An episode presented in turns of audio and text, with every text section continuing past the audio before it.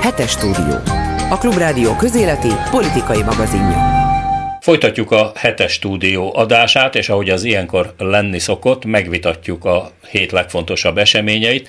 Egy kicsit rendhagyó lesz ez a mai négyes, hiszen itt van velünk Bálint Gábor, a Karinti Gimnázium angol tanára, van miről beszélnünk és itt van velünk Stojcsev Iván, a HVG gazdasági rovatának a munkatársa, akivel szintén lesz miről beszélnünk, és hát természetesen Bolgár György kollégám a klubrádiós mezben, hogy most már egy ilyen foci vb hasonlattal él, persze átvitt értelemben. Kezdjük akkor azzal, hogy amikor ez a felvétel készül péntek délután, akkor a Karintiban ma, ma sem volt tanítás, hiszen nem volt elég tanár, nem lehetett megtartani az órákat. És rögtön a hallgató kedvéért hozzáteszem, hogy Budapest egyik legjobb gimnáziumáról, hanem a legjobb gimnáziumáról van szó. Igen, köszönöm szépen. Valóban azt gondolom, hogy az egyik legjobb gimnázium a, a, a városban. Igen, ma se volt tanítás.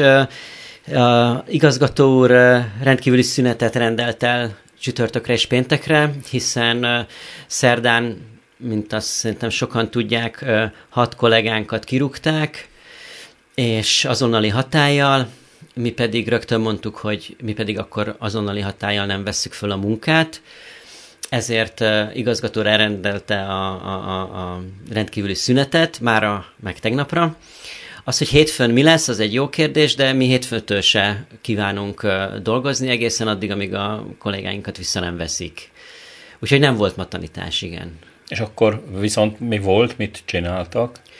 Uh, igen, uh, tegnap kitaláltuk, hogy egyrészt szeretnénk a diákjainkkal beszélni, beszélgetni, szeretnénk megtudni tőlük, hogy hogy érzik magukat, mit gondolnak, van-e kérdésük, ezért egy ilyen informális iskolafórumot szerveztünk az iskolának az aulájában. Ez volt 10 órától.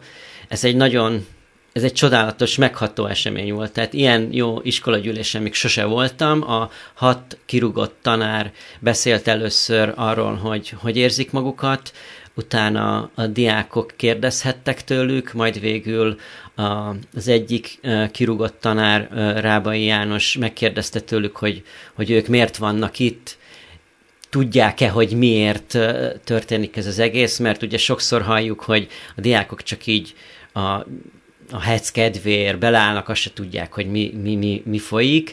Van erre egy magyar kifejezés, hogy tüntikéznek. Tüntikéznek, Ugye ez, ez a lesajnáló kifejezés a kormánypárti sajtóban. Igen, ezt már én is hallottam, kiráz a hideg ettől a, ettől a szótól, és, és akkor majdnem egy órán keresztül folyamatosan szólaltak fel a diákok, és mondták el, hogy ők miért vannak itt, és miért akarnak kiállni a tanáraik mellett, és ezt hát nagyon jó lett volna, hogyha mindenki hallja, hogy lássa, hogy, hogy bizony tudják, hogy miről van szó. Hát nyilván ott volt a közszolgálatinak nevezett tévé, nem? Hát ha nem is, hogy élőben közvetítse, de hogy részletesen beszámoljon róla. Nem láttam. Meg a Kossuth Rádió, nem? Nem beszélve nem, az MTI nem. fotósáról és a tudósítójáról a helyszínről. Hát ugye a, a Klubrádió a maga korlátos kapacitásaival azért beszámolt a héten is valamennyi megmozdulásról. Ezt az egyszem riportert, akit délután vagy este tudunk mozgatni, őt elküldtük oda. A szülők mennyire támogatják vajon önöket? Mit éreznek ebből? Vagy kapnak-e ilyen üzeneteket? Igen, folyamatosan kapjuk az üzeneteket, nagyon támogatnak. Nem kaptunk még olyan üzenetet, és ezt a többi kollégám nevében mondhatom, ami, ami negatív lett volna.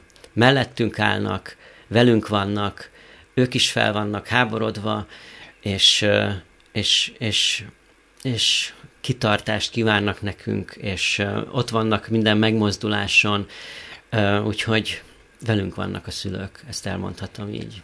Ugye a karinti helyzete ilyen szempontból, mármint a tanár szempontból igazán nehéz vagy különleges, hiszen mondjuk még matematika, vagy fizika, vagy földrajzszakos tanárt még talán, ha nagy nehezen is, de a fővárosban lehet találni. Na de olyat, aki ugyanezt angolul tanítja a matematikát, vagy a kémiát, ezt azért... Vagy franciául, mert igen, tehát ilyen más embereket, is, ugye?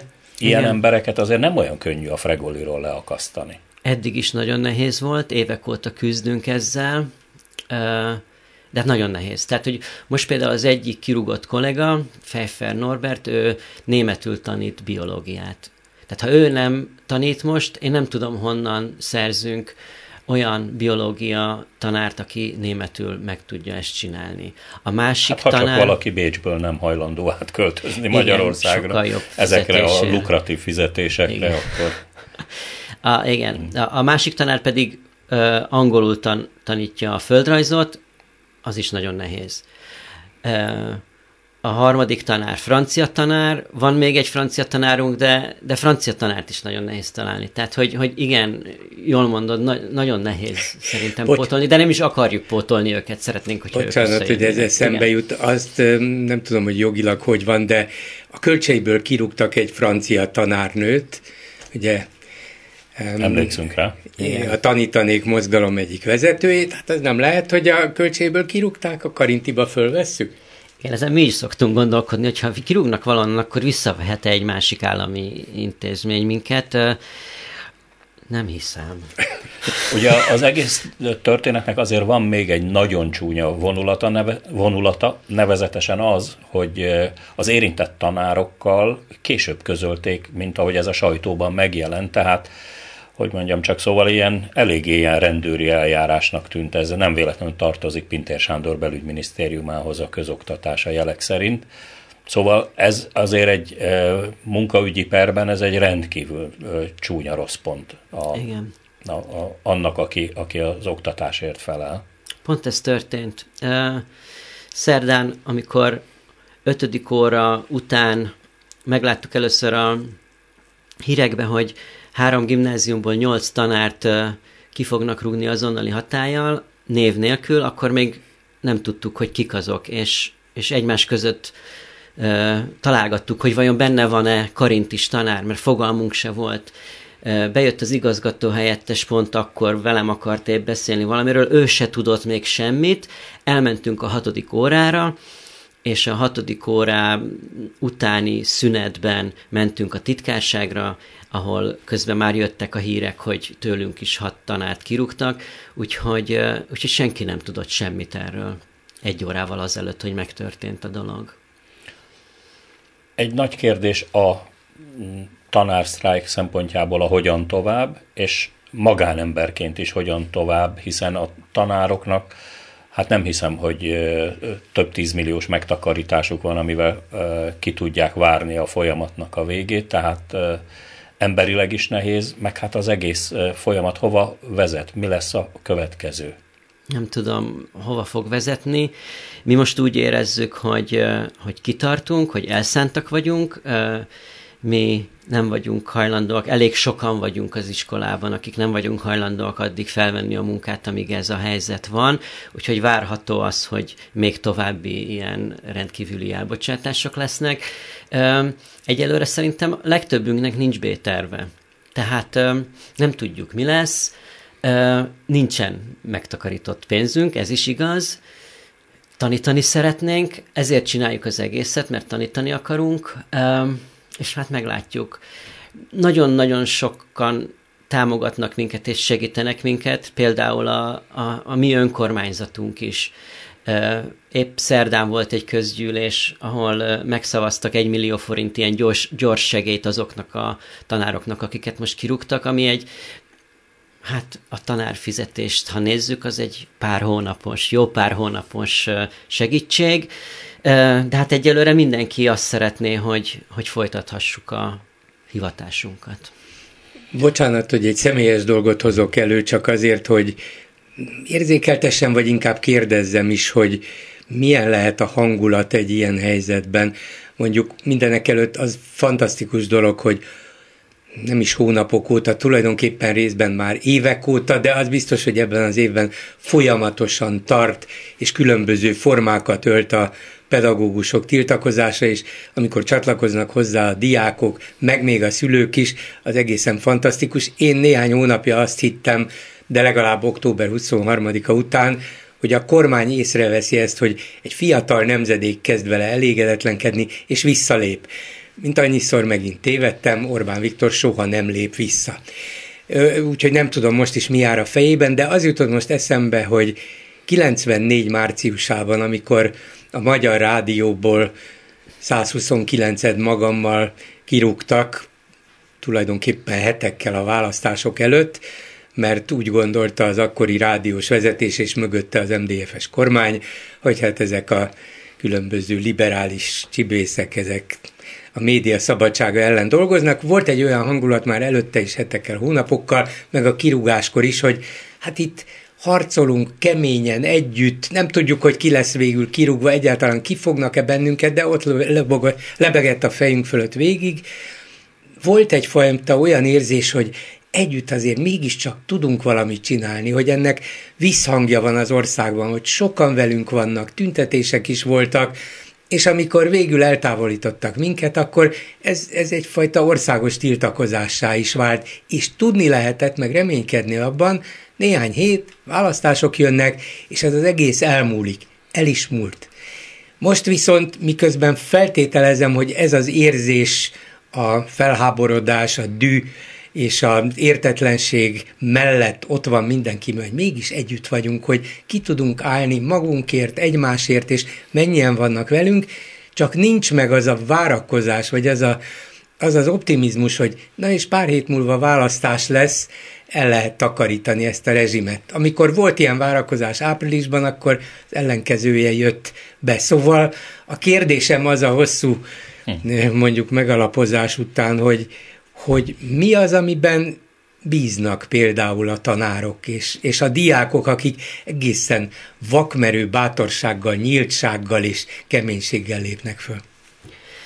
Az egész egy ilyen hullámvasút. Tehát uh, egyszer lent érezzük munkat, egyszer fönt. Um, tényleg megvan ez a düh, ez a elkeseredés, de az eltökéltség is. Um, hát az az igazság, hogy, um, hogy, hogy nagyon egységesnek érezzük magunkat, és hogy miben bízunk, abban bízunk, hogy egyre többen leszünk. Abban bízunk, hogy egyre több iskola megáll, hogy egyre több tanár feláll, hogy egyre több ö, iskolában eljutnak oda, hogy ez így nem mehet tovább, és abban bízunk, hogy egyszer csak elér ez egy olyan kritikus tömeget, amikor, amikor már nem lehet figyelmen kívül hagyni azt, amit mondunk.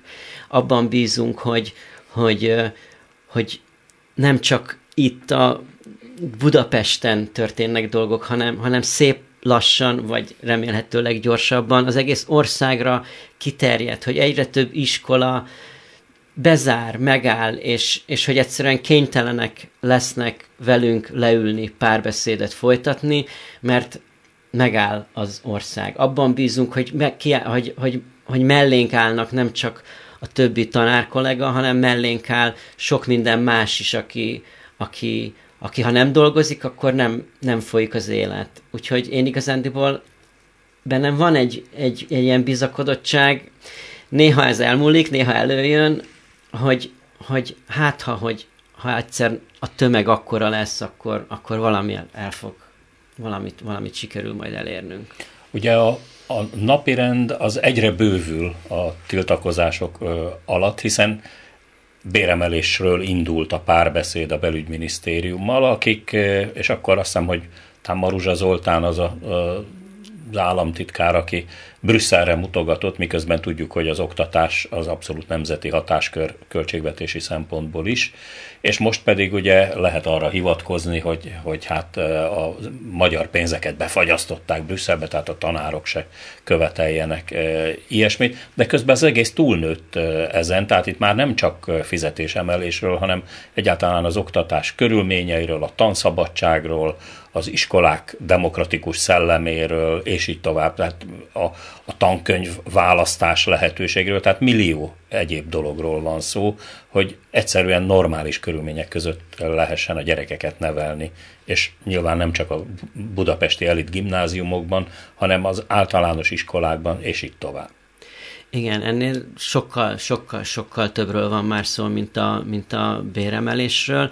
Igazándiból eredetileg is, is már mert mi szerettük volna, hogy ennél sokkal többről legyen szó, kezdve a nemzeti alaptantertől a, a tankönyv választásig, a, a, a diákok és a tanároknak a, a, a, a, a munkaterhének a, a csökkentése, a, az iskolák állapota, a, a körülmények, ahol dolgozunk, és, és néha azt gondolom amúgy, hogy, hogy a mi helyzetünk még jó, hogy el se tudjuk képzelni, hogy, hogy egy, egy kis faluban, egy kis iskolában milyen körülmények között tanítanak, hogy hány gyereket kell tanítania egy tanítónak. Tehát, hogy ennél szerintem sokkal többről van szó. Tehát ez egy, ez egy, ez egy nagyon nagy probléma. Ez az egész oktatási rendszert áttölelő probléma, nem csak arról van szó, hogy, hogy a tanárok mennyit keresnek, ami persze fontos az is, de, de nem csak. És ha komolyan vesszük azokat a kijelentéseket, amit a kormány bizonyos képviselői tesznek, akkor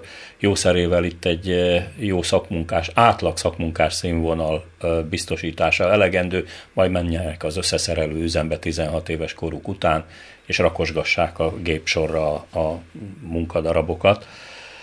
Szóval nem egy szívderítő kilátás, de ha mondjuk rövidebb távra nézünk, ugye a héten egy nagyon kemény elégtelent kapott a magyar kormány Brüsszelben, ahol is az Európai Bizottság javasolta a Magyarországnak szánt pénzek befagyasztását. 3000 milliárd forintról van szó, ez elképesztően nagy összeg. Ugye a műsor első felében Európai Uniós biztosokról, parlamenti képviselőktől is hallottuk mindez, de azért érdekelne a, a ti véleményetek is, hogy, hogy ez a, ennek a pénznek a hiánya, ez mennyire lesz érezhető itthon? Mit gondoltok?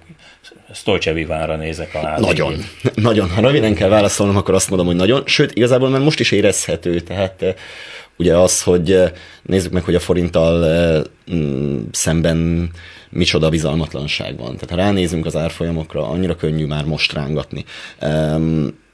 Ebben, és, ebben én egy kicsit meg is lepődtem, hogy a szerdai bejelentés, amikor kiállt a három biztos, ugye Dombrovskis, Reinders és, és Johannes Hahn, és bejelentették, hogy Magyarország már pedig az a bizottság javaslat, hogy ne kapja meg a, a pénzeket. Ehhez képest a forint már meg se rezdült, maradt ott a 406, 408. Nagy meglepetés nem történt magában a bejelentésben. Előre lehetett sejteni, hogy, hogy ezt fogják bemondani úgyhogy ezt már így körülbelül előre beárazták.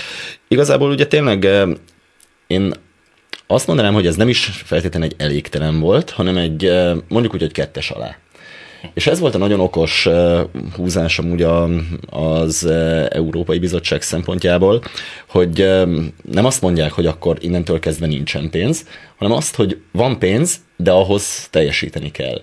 Ami, amit ugye a lengyeleknél egy fokkal vagy egy nagyságrendel kisebben kipróbálták már, és tényleg úgy tűnik, hogy hogy működhet a dolog. De Neked... ha iskolai hasonlattal élek, azért a lengyelek megpróbáltak a jogi ügyekben a dolgozatnál puskázni egy kicsit, tehát először megpróbálták átverni a bizottságot, aztán ez nem ment át.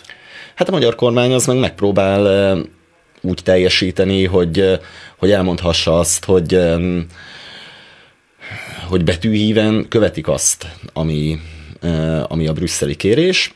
Itt most már ugye ennél többről is van szó, szóval, hogy, hogy, hogy most már nem elég átírni a törvényeket, úgy, ahogy azt majd uh, azt nem, szeretnék. Nem elég tisztességesnek hanem, látszani, annak igen, is kell lenni. Igen, tehát most már sokkal többet kérnek, igen. Szóval, hogy az igazán uh, nagy húzás ebben az egész történetben, az tényleg ez, hogy uh, um, nem elveszik a jutalomfalatot, hanem akkor adják majd oda, hogyha ha előbb teljesítenek.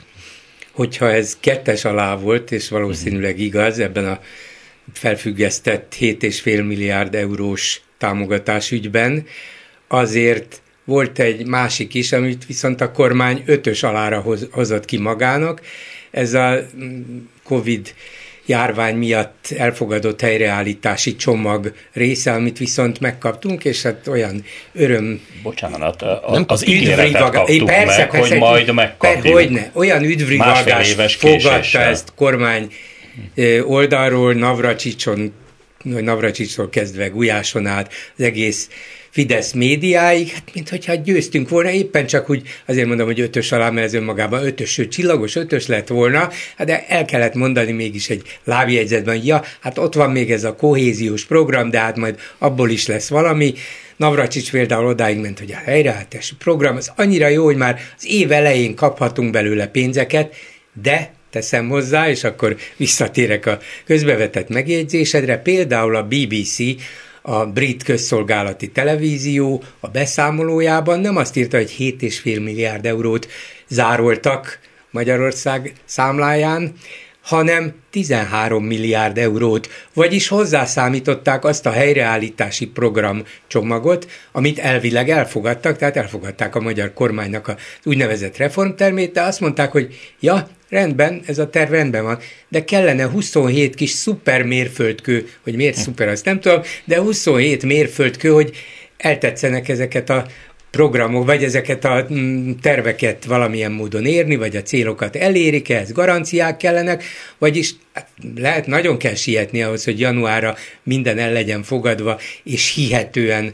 a brüsszeli vezetés elé terjesztve, de az alapkérdés és az alap mm, dolog ebben az egészben mégiscsak az, hogy 13 milliárd eurót, az pedig mennyi? Hát az, az 6200, 6300, vagy még annál sok pénz. Igen, milliárd forintot zároltak, ami elvileg jöhetne, hogyha ez a kormány tisztességesen működne, demokratikusan működne, nem, áll, nem állna állandó viszályban az Európai Unióval, nem csapna le Magyarországon az összes ellenfelére, és nem magának osztaná ki ezeket az uniós hát pénzeket. Hát ezek a helyreállítási pénzek ügyében amúgy is volt itt egy varga betű, hiszen legelőször Orbán Viktor még azt mondta, hogy köszöni szépen a hitelből nem kérünk, aztán, amikor ugye lezajlottak a választások, és kiderült, hogy milyen állapotban van a magyar költségvetés, akkor, mint hogy jól emlékszem rá, akkor egyszer csak elkezdett visszaoldalogni, hogy hát meggondoltuk magunkat, mégis kérjük ezt a pénzt, szóval azért egy kicsit ilyen... Hát ilyen, azért is fogadták el ilyen későn ilyen a dolgot, mert a magyar kormány sokáig nem kérte. Volt a, volt Tehát a nem dolgoztak ki a tervét arra, hogy mire is kérjük azt a pénzt. Igen, illetve ugye azt érdemes még ez az egészhez hozzátenni, hogy Mm, gyakorlatilag bármelyik EU-s döntésnél azt úgy fogalmazzák meg, illetve úgy csinálják meg, hogy, hogy, hogy az adott kormány azért saját sikerének is el tudja adni a dolgot. Szóval az EU-nak nem feladata az, hogy egyes kormányokat megbuktasson, Megmenteni azért szem... meg tud menteni kormányokat, mert Valóban, én emlékszem, igen, nem most tehát, jöttek le eh, Brüsszelbe sem a falvédőről, hiszen a 90-es évek elején a görög kormányt úgy kellett megmenteni a pénzügyi krachtól, pontosan hasonló korrupciós, eltűnt Európai Uniós támogatások és így tovább ügyekben. Tehát ennek azért már vannak, hogy úgy mondjam, vannak előfutárai a magyar kormánynak, de ilyen szigorú eljárást még egyetlen tagállammal szemben sem Ez most egészen új, ami itt most lesz. Én tényleg csak azt akarom mondani ezzel, hogy az csalódni fog, aki azt várja, hogy az Európai Bizottság vagy a tanács vezetői kiállnak és azt mondják, hogy na akkor mostantól kezdve büntetjük Magyarországot addig, amíg le nem váltja a kormányát. Hát ez nem politikai Igen. testület, bár azért nekem nagyon érdekes volt, hogy a költségvetésért felelős biztos az osztrák Johannes Hahn egy technokrata lassúságával azt mondta, hogy nem elégségesek a feltételek. Hát, ennél egyértelműbben nem lehet. Mármint, hogy a feltételek teljesítése igen, nem igen, tehát, hogy, hogy ugye, mert a magyar kormány mindig a 17 pont, 17 pont mindent ja. megcsinálta, már szeptemberben azt kommunikálták, hogy már mindent uh, sikerült megcsinálni, Varga Judit és Navracsics Tibor műkorcsolya páros már uh, csupa 6 pontos kürt futott Brüsszelben. De hogy most is hogyan taktikáznak, és nem is tudom, hogy ez például mire megy ki, ugye ennek a helyreállítási csomagnak van egy hitel része ami olyan kedvező hitel, minimális kamattal, hiszen közösen vette föl az Európai Unió, amit vétek volna nem fölvenni, főleg olyan körülmények között, amilyen között ma vagyunk. Látjuk, hogy az elmúlt napokban is vettek föl hitelt a magyar kormány részéről magas hozammal, vagy magas kamattal, ezt csinálták az elmúlt hónapokban is, és ez így is lesz, az biztos, hogy akkora eladósodás van a költségvetésben, akkora hiány lesz, még ha újra tervezik, akkor is, hogy szükség van hitelre. Ehhez képest Navracsics azt mondja, hogy hát a hitel részéről még nem született döntés, azt a jövő év közepéig elég lenne eldönteni, elhatározni, és még nem döntöttük el, hogy kell ez nekünk. Miért is nem? Valószínűleg ez is valamiféle zsarolási játék része. A pénzpiacok hogyan árazzák be Magyarországot, vagy a magyar gazdaságpolitikát? Mert nyilván az Európai Unió, mint adós, az egy ideális adós, ez egy abszolút megbízható adós eh, azoknak, akik eh, pénzt tudnak eh, kölcsönadni. Na de Magyarországot gondolom, hogy, hogy egészen másképp ítélik meg, mint az Európai Unió egészét. Hát nyilván az Európai Unió egésze az az abszolút prémium kategória. Tehát, hogy az a szint, ahol, a, mm, ahol nagyjából mondjuk így az EU, az Egyesült Államok legeslegerősebb gazdaságok állnak. Magyarország ennél egy fokkal sérülékenyebb, Um, nyilvánvalóan egy, egy fokkal ennél drágábban tudunk nemzetközi pénzpiacokon hitelhez jutni. Um, igazából pánikhelyzet nincsen, tehát amikor egy-két hete följöttek ne, olyan, nem egy ilyen olyan hírek, hogy itt most államcsőd fenyeget, szó nincs ilyesmiről, tehát annak, annak közelében sem vagyunk, de önmagában az, hogy, hogy drágul a teljes államadóságunk finanszírozása, az azért jelent problémákat. Szóval, hogy, hogy teljes összeomlás az nem, hogy nincsen, az nem is lesz, épp csak nehezebb lesz a helyzet. És itt azért ez az egész az érdemes hozzátenni azt, eh, itt visszautalva a taktikázásokra, hogy eh, amiről itt most beszélünk, ez még mindig nem végleges döntés. Tehát itt eh, ugye december első felében hozzák meg a, az EU illetékes miniszteri, illetve az Európai Tanács a, a döntéseket. Hát el, ha jól tudom, először a tanács elé, tehát az állam és kormányfők elé kerül az ügy, és ha ők zöld, a utána pénzügyminiszterek döntik el. Hát nyilván az állam és kormányfők utasítására fognak a pénzügyminiszterek dönteni. Nyilván. Egy pillanatra még visszatérnék a pedagógus ügyhöz, mert ugye az mindenkinek föltűnik, aki figyeli Orbán Viktort, és vagyunk egy páran hát a fél ország legalább, meg mi, hogy miket mond a Kossuth Rádióban, és már sokat szor nem válaszolt arra a föl nem tett kérdésre, de magától is mondhatta volna, hogy hát mit is szól a pedagógusok tiltakozásához, a sztrájkokhoz, a polgári engedetlenséghez, a kirugásokhoz, a béremelésekhez, de most... De Gyuri, hát azt, hogy mit szól hozzá, azt tudjuk, hiszen az ő minisztériuma rúgja ki, vagy annak a hatására Persze.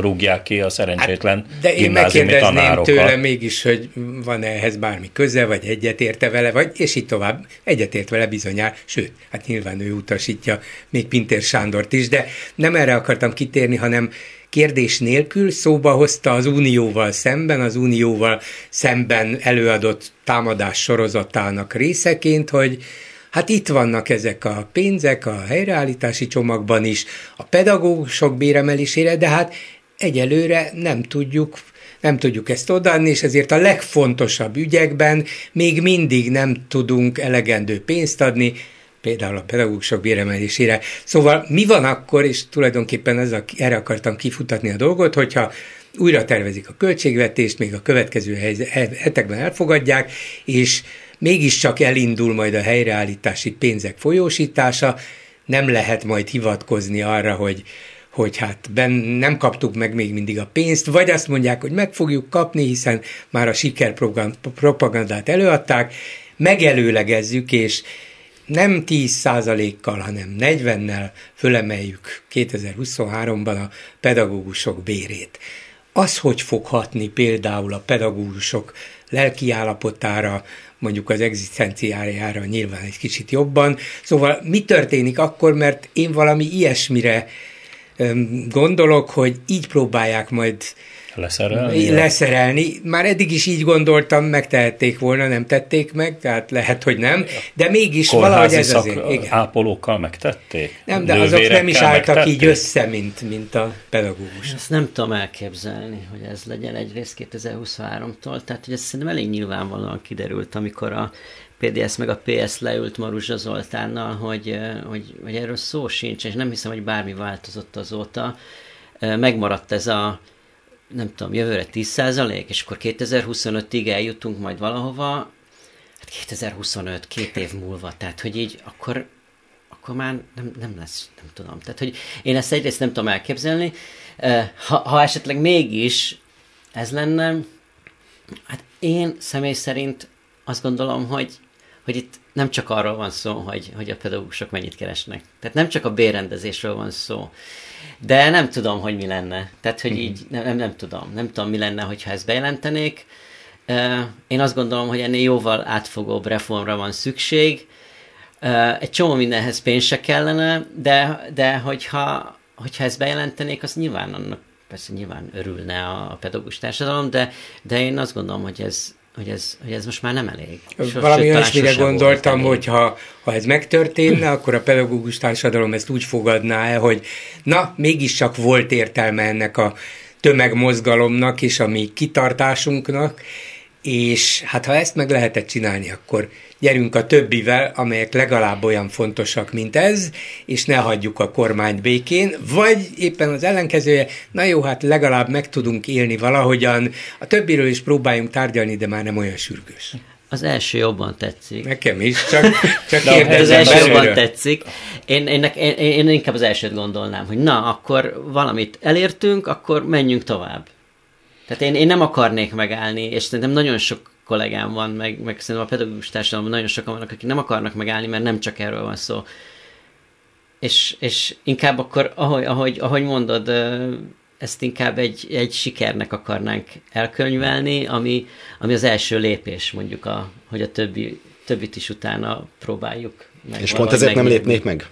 Pont ezért nem lépné meg a kormány ezt valószínűleg. Ezért mondtam, hogy az elején, De hogy szerintem ez nem lesz így. A pedagógus társadalom leszalámizására viszont teljesen jó lenne, hiszen mert most hallunk olyanokat nagyon sok helyről, és akkor nyilvánvalóan nem a karintiról van szó, hogy tényleg szegény, szegény vidéki helyeken azért sem tüntetnek a tanárok, mert egyrészt ugye saját egzisztenciájukat érzik veszélyben, másrészt meg mert pofátlanságnak érzik azt, hogy akkor most mondják az olyan szülőknek, hogy akkor holnaptól kezdve nincsen iskola, akik még náluk is rosszabbul keresnek. Pedig amúgy a pedagógus fizetése ab, abban, amit Judita mondtál, azért van egy dolog, amit én másképp hallottam a héten, hiszen te azt mondtad, hogy újra tervezni a költségvetést, erről szó sincs. Ha jól tudom, akkor pont az hangzott el, hogy innentől fogva rendeleti úton fogják módosítani a költségvetést, ami egy rendeleti úton tervezik újra, úgyhogy ez igazándiból ugyanaz, tehát ez egy újra tervezést jelent, csak hát, nem viszik be a parlament elé, csak megjelentetnek a magyar közlönyben egy teljes átírást.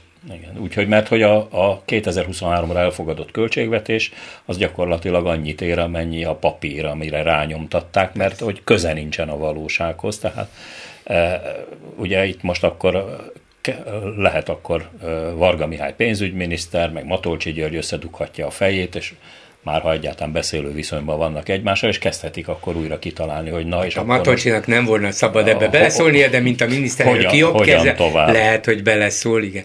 De erről a költségvetésről már júniusban lehetett tudni, hogy ennek semmi köze nem lesz a valósághoz, akkor is elmondta mindenki, de úgy tettek, mintha egy másik országban, másik világban élnének, de hogy is nem, miért nem? 5%-os inflációval terveztek, igen. csak mondom, 2023-ra. Már hogyha egyáltalán erre a tárgyalásra eljutnak a, a, a tisztelt urak, mert nem biztos, hogy például az autójukba tudnak benzint tankolni, tehát vagy BKV-val kell menni, ha a BKV busz meg tudja tankolni a BKV. Elektromos autójuk lesz a minisztereknek, hát valami csak lesz.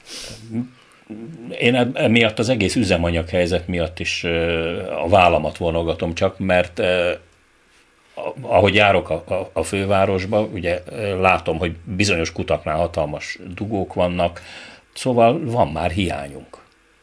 Ami, ami... Hát, hogyne, két, na, kétszer is előfordult velem a héten, mentem haza, tankolni akartam, és nem kisvidéki független kutakon, hanem a MOL kutakon Budapesten három vagy négy egymás után mindegyikre ki volt írva, hogy sajnos üzemanyag hiány miatt nem lehet. Nem egy nap, két nap, harmadik nap láttam, hogy van, ahol hatalmas sorok vannak, vannak oda nem álltam be.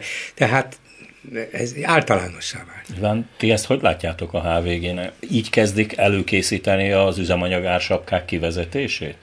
Hát, ez uh, nagyon izgalmas kérdés, bár tudnám. Igazából az üzemanyagár Kint hagytad a folyosón tartható. az üveggömböt, amit folyósolni van. Nem tartható. Szóval, hogy, hogy az, hogy mm, hogyha valamit nyomottáron adnak, akkor abból túlkereslet lesz, ki gondolta volna mondjuk bárkit leszámítva, aki ugye a közgazdaságtan bevezetés első órájáig eljutott vagy aki élt 1990 előtt ebben az országban. Szóval az üzemanyagársapka egyszerűen, ha, ha úgy nézzük, hogy felsrófolja a keresletet, illetve ugye Ez a, megtörtént, mert a, a statisztikák szerint persze, egyharmaddal több üzemanyag fogy, mint máskor, ugyanilyen időszakban. Igen, most már nincs egyharmaddal föntebb, de még mindig ilyen majdnem 20%-kal föntebb van, mint tavaly ilyenkor volt. Az év jelentős részében tényleg ilyen egyharmaddal, vagy akár még a fölött is volt. Szóval egyrészt felsrófolja a keresletet, másrészt viszont azzal, hogy a nagykereskedelmi árat is maximálták, ezzel elérték azt, hogy a, az importőrök ne akarjanak idehozni, és tényleg gyakorlatilag csak a MOL meg kisebb részben még néhány másik maradjon. Tehát sikerült azt elérni, hogy egyetlen egy lépéssel um, így páros lábbal beleszálljanak a keresleti és a kínálati oldalba egyszerre, szóval ehhez nem kell közgazdasági Jennynek lenni ahhoz, hogy bemondjuk, hogy ez nem jó ötlet, és hogy hosszú távon nem tartható.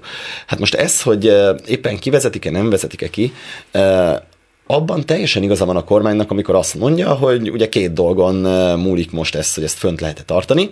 Érkezik-e Oroszország, illetve Ukrajna felől elég alapanyag, illetve, hogy ugye ezt Magyarországon tudják-e kezelni, finomító működik-e. Hát most, ha jól tudom, akkor a százhalombattai finomítónál viszonylag hosszabb leállásról vannak problémák. Igen. van szó, de hát a molnak Igen. ugye azért És...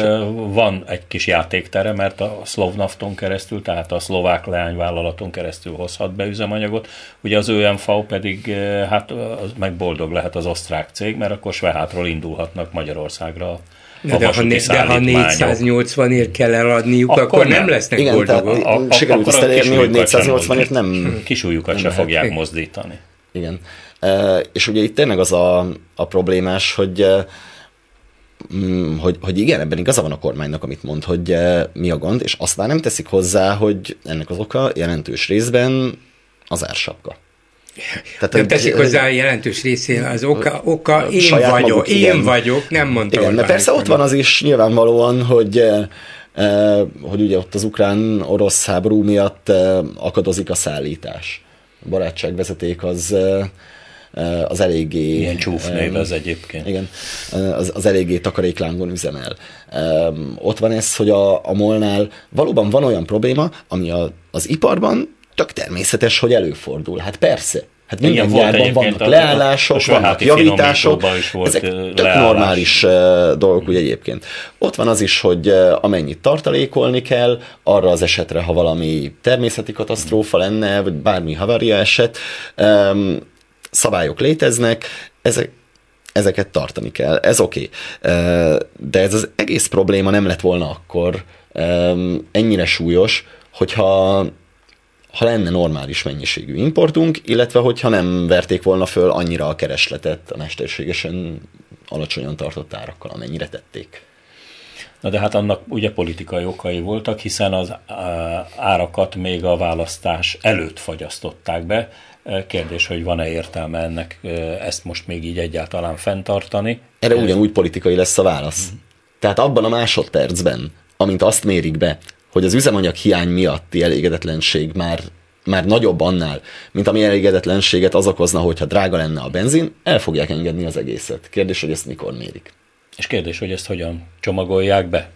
Tehát, hogy ennek mi lesz a Azt kommunikációja. Ugye a tanárokat az a veszély nem fenyegeti, hogy az E-osztályú mercűjükbe most nem tudják teletankolni üzemanyaggal, mondom cinikusan, de hát azért jön a karácsony, tehát az emberek legalább szeretnének szabadon mozogni, amennyire a körülmények ezt lehetővé teszik, meglátogatni a családot, lemenni a nagymamához vidékre, elintézni a bevásárlásokat. Hát ilyen időben ö, mesterségesen idézőjelben előidézni egy üzemanyag hiányt, hát nem egy bölcs gondolat. Én, én laikusként nem is értem már egy ideje ezt az ársapkát, de tényleg, tehát hogy, hogy hogy ezt, ezt így, hogy mesterségesen fenntartani, fenntartani ezt az iszonyú nagy ilyen keresletet, tehát hogy szerintem tehát nyilván hát mi, semmi, mi? Kö, vagy mert, hogy nem, nem értek hozzá, de én, én biztos, hogy elengedném, és akkor mindenki ki tudja számolni, hogy, hogy mennyit tud menni. Hogy, hogy akkor ha ennyi, és akkor legalább van elég üzemanyag, és akkor és hogyha nem tudok, akkor, akkor megyek majd biciklivel, meg busszal, meg, tehát hogy én, én, ezt, én ezt nagyon nem értem, ezt az egész hát ársapka Mi, mi még a Gyurival emlékszünk arra az időre, amikor a, a, a mesterségesen alacsonyan Ne öregíts, tartott, ne öregíts. alacsonyan tartott árak áruhiányhoz vezettek, ez a szocializmusban volt. Én ez utoljára van, igen sorokat üres benzinkutak előtt a boldogult Szovjetunióban láttam, ott gyakran előfordult, hogy mert hiszen az a rendszernek a hiány, az a rendszernek volt az egyik alapvelejárója, de hát mi úgy tudjuk, hogy egy másik közgazdasági rendszerben és szabályok szerint kellene itt élnünk, és ezek a ársapkák, ezek végül is ezek teljesen abnormális fogyasztáshoz vezetnek, maguk a kiskereskedők sem tudnak ezzel megbírkozni. Hát most ilyen például karácsony előtt a cukorhiány. Szeretném, hogyha mondjuk Orbán Viktor vagy Varga Mihály pénzügyminiszter így a dühös háziasszonyokkal szembe nézne, vagy megpróbálna megenni cukor nélkül készülő karácsonyi süteményeket. Hát lehet, hogy a következő Facebook videójában, amely a a koszorú vásárláskor az adventi hadművelet elnevezést vagy címet kapta. Hát lehet, hogy adventi hadművelet kettő, elmegyek cukrot venni címmel mutatja be a miniszterelnök kálváriáját, de de most komolyra... Biztos édes élet Dolce Vita lesz annak a posznak a, a neve. Biztos lesz olyan kereskedő, aki a föld alól is, de előkerít egy kis cukrot a miniszterelnöknek. de hát ez nem normális, hogy ja, persze, hogy nem. De én vannak. azt nem értem igazán, és bár a HVG is foglalkozott vele többször is alaposan, de még mindig nem értem, nem azért, mert HVG cikkek nem voltak elég jók hozzá, hogy itt van az ársapka üzemanyagnál. Ugye elkezdték már nagyon régen a, az alapvető élelmiszer cikkekre bevezetni, ez is jóval a háború előtt volt. Azóta kiterjesztették. És ennek ellenére a magyarországi infláció kétszer akkora, mint az Európai Unióé, lényegében csak a egészen más politikai és gazdasági helyzetben lévő apró balti államokban magasabb az infláció, mint Magyarországon.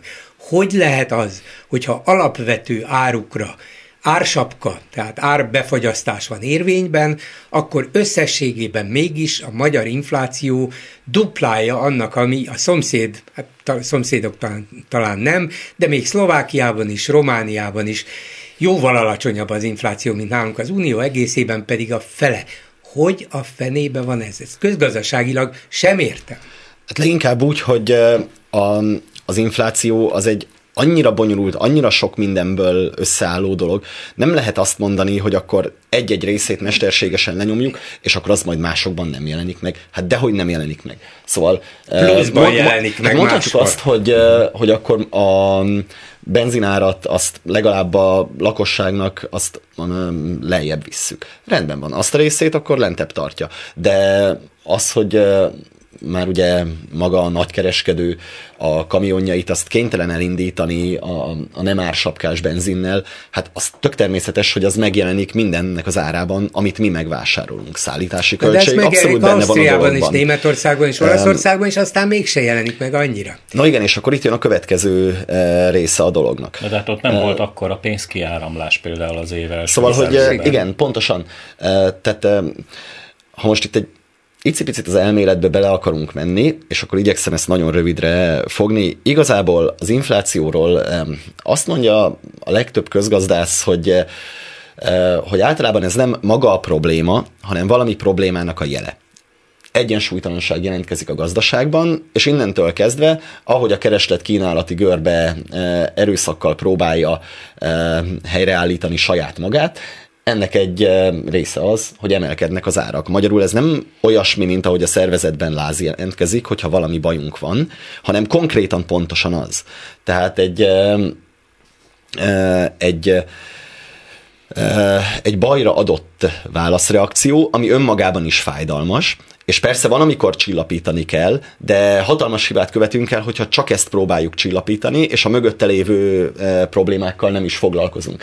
Tehát az például, hogy e, Magyarországon az elmúlt 12 évben e, igazából semmivel nem ösztönözték a mezőgazdaságban dolgozókat arra, hogy olyan fejlesztéseket csináljanak, amivel ki lehet bírni különösebb megrázkódtatás nélkül egy borzasztóan a szájos rossz időjárású évet, az, hogy, hogy a forintot ennyire gyengén tartják. titokban? Szó szerint ugyanezeket mondta. Szóval, hogy a forintot ennyire gyengén tartják. Emiatt ugye drágább minden, amihez bármi külföldi alapanyagot kell vásárolni, azaz tényleg minden. És az, hogy hogy kiöntenek a népre a választás előtti fél évben 2000 milliárd forintot az infláció gerjesztő hatású, ez az egész, ez mind olyan dolog, ami, ami teljesen magyar sajátosság volt, és ami nagyon sokat magyaráz abból, hogy amikor egyébként ezután bejött egy, egy olyan helyzet a világgazdaságban, ami ami kihívások elé állít mindenkit, akkor arra a mi gazdaságunk sokkal nagyobb ár eh, robbanással fog reagálni. És ugyanez az, hogy eh, legalább 2017 óta mesterségesen pörgetik a magyar gazdaságot messze-messze a saját potenciális kibocsátási szintje fölött. Ehm, ez nem tartható örökké. Szóval ez, ez, ez teljesen várható még... volt, hogy előbb-utóbb abban jön ki, hogy emelkednek az árak. És visszatérve akkor most már teljesen gyakorlati módon az élelmiszerár stopra, hogyha egyszer egy boltban azt mondják, hogy akkor van mondjuk 8 termék, aminek az árát mesterségesen alacsonyan tartják, akkor majd ezt a veszteséget beépíti a kereskedő a maga 500 többi termékébe. És a kereskedő nem a saját jókedvéből emeli az árakat, hiszen neki is érdeke lenne az, hogy az összes többi riválisa alá tudjon kínálni. Um, hanem neki a beszerzési költségeit, amik iszonyatos szinten megnőttek, tehát az iparban 40%-kal drágultak a termelőjárak az elmúlt egy évben, a mezőgazdaságban ennél is nagyobb az áremelkedés ki kell fizetnie valahonnan a beszállítóit, ki kell fizetnie valahonnan az energiaköltségeit, amik e, szintén elszálltak. Ki kell fizetnie valahonnan a dolgozóit, akik azt látják, hogy 20%-os az infláció, tehát tök természetes, hogy ők maguk is fizetésemelést kérnek, különben elmennek.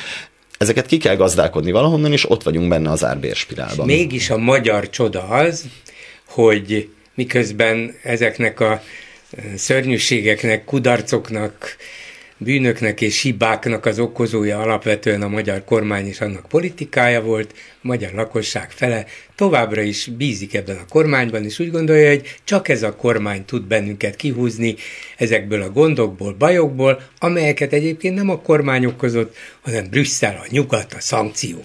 Hát volt itt már mindenki egyébként, tehát Soros György, a Pirézek, a nem tudom én, a Norvég alap, tehát ellenségből borzasztó sok volt, aki összeesküdött a magyar a magyarok ellen, bocsánat, mert ezt így szokták használni, csak éppen ezek általában a felelősséget nem nagyon szereti vállalni senki ezekért a közgazdasági marhaságukért, amik, amik történnek, és attól félek, hogy, hogy miután ilyen rendeleti kormányzás lesz, mert ugye veszélyhelyzet is van, amitől megóv minket a kormány, hát attól fogunk oldulni, amikor éppen megvédenek bennünket.